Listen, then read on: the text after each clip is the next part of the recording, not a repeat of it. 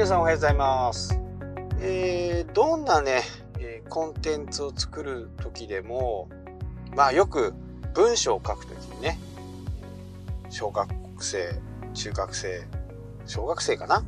こう、気象転結っていうのを考えましょうというふうに言われたと思うんですけど、これを考えちゃうとなかなかこう難しいんですよね。それよりも自分が言いたいこと。でこの言いたいことって皆さんよく知ってるね。あるあるなんですよ。あるある。あるあるをちょっと思い出してほしいんですけど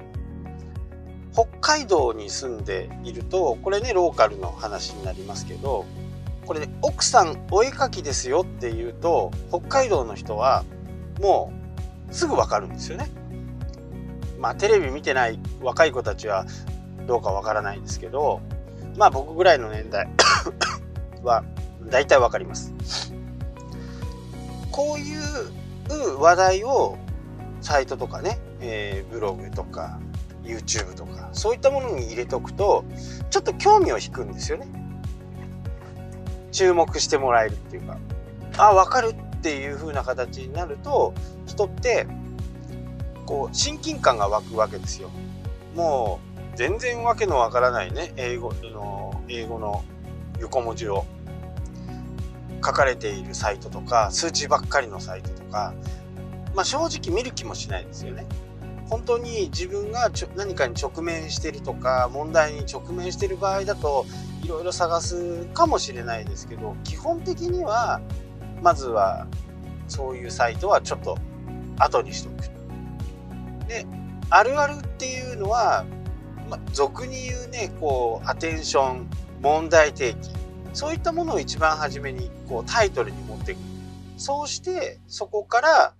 自分が思っていることを言う。まあ主張をしたりね。そのことについての解説をする。そしてそこから、えー、具体的な事例を入れたり具体例をね、えー、入れていく。なぜならこうだからっていう風な形ですよね。私のところではこんな風なことがありますよと。でそれは毎週毎日かな？毎日流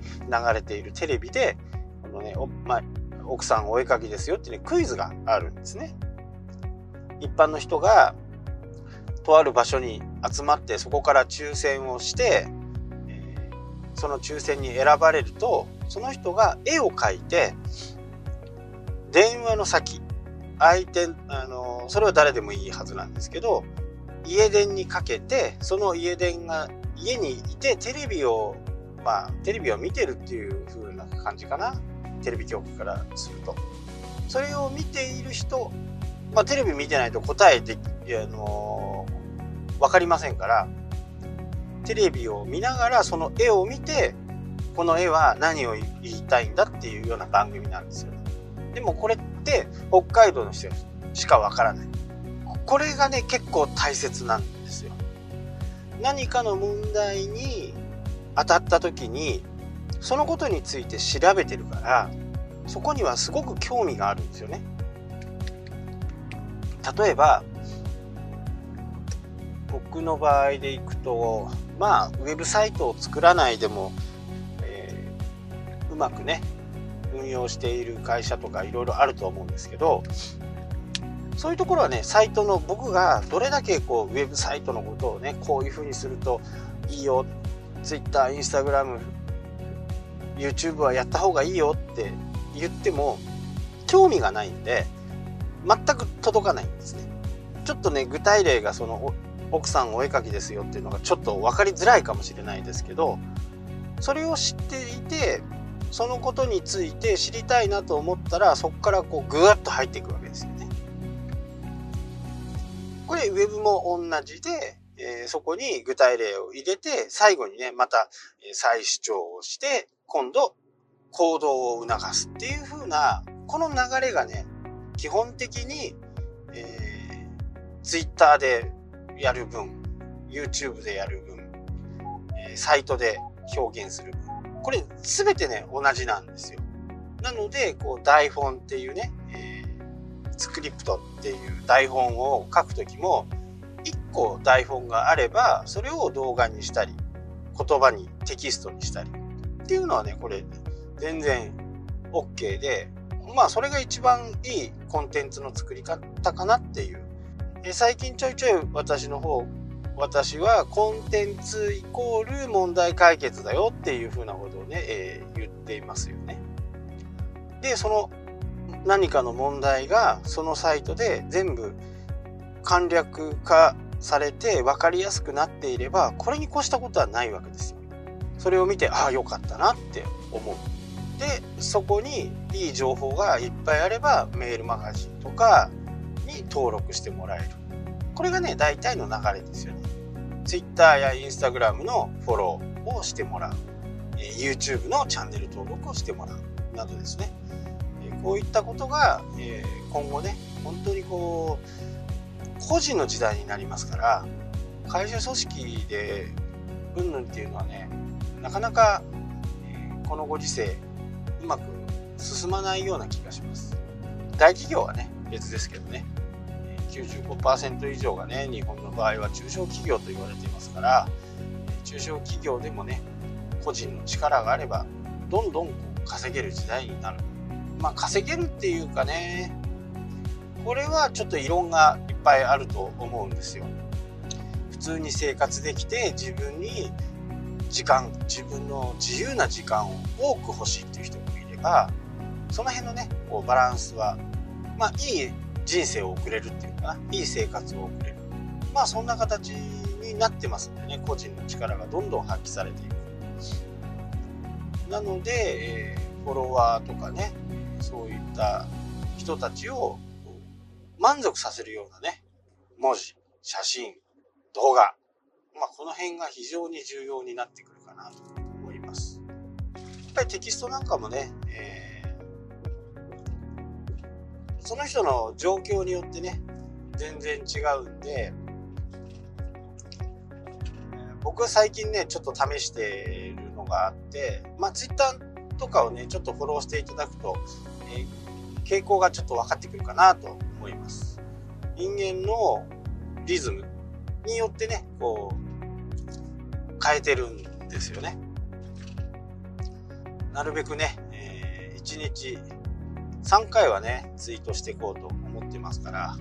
続くかな？これはちょっとわかんない。なんか最近いっぱいやることもいっぱいあってね。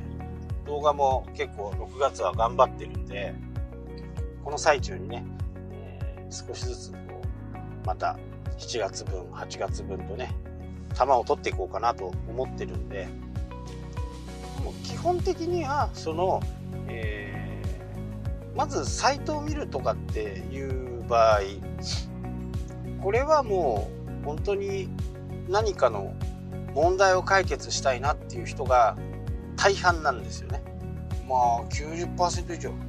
かな。100%って言ってもいいのかな。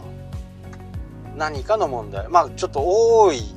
すごく大きいねくくりですけどまあ美味しいパンケーキが食べたいとかよく釣れる釣り場がないかとか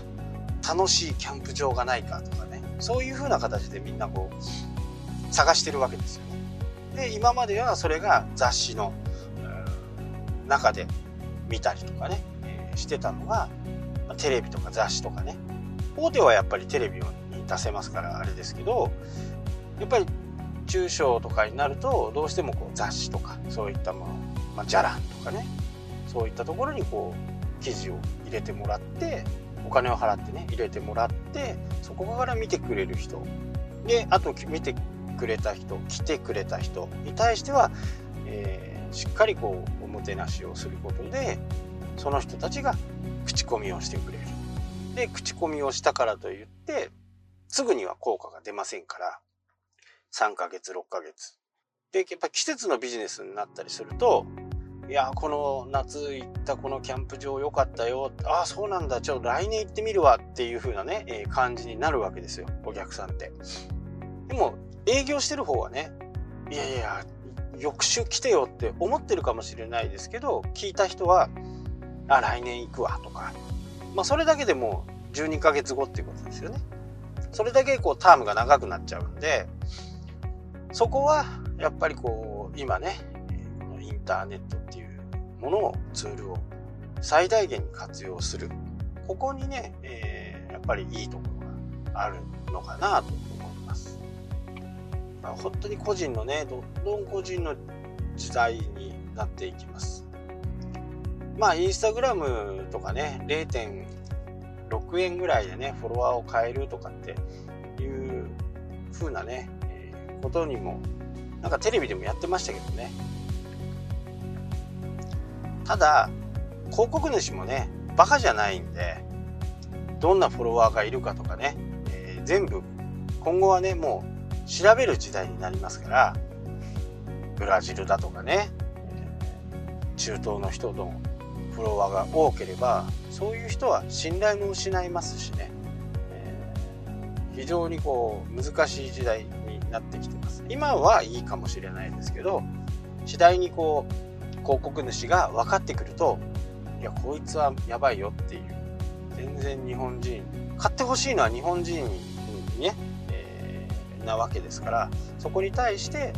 ブラジル人とかねえ中東の人がフォロワーが多くても全く売れないわけですよね。もしかしたら、間違って売れるかもしれないですけど、まあ、広告主が求めてるものは違うということになるんでそのフォロワーをね買うとかいうことはやっぱりやめてコツコツやってた方がいいかなと思います。はい、というわけでね、今日はこの辺で終わりたいと思います。それではまた。したっけ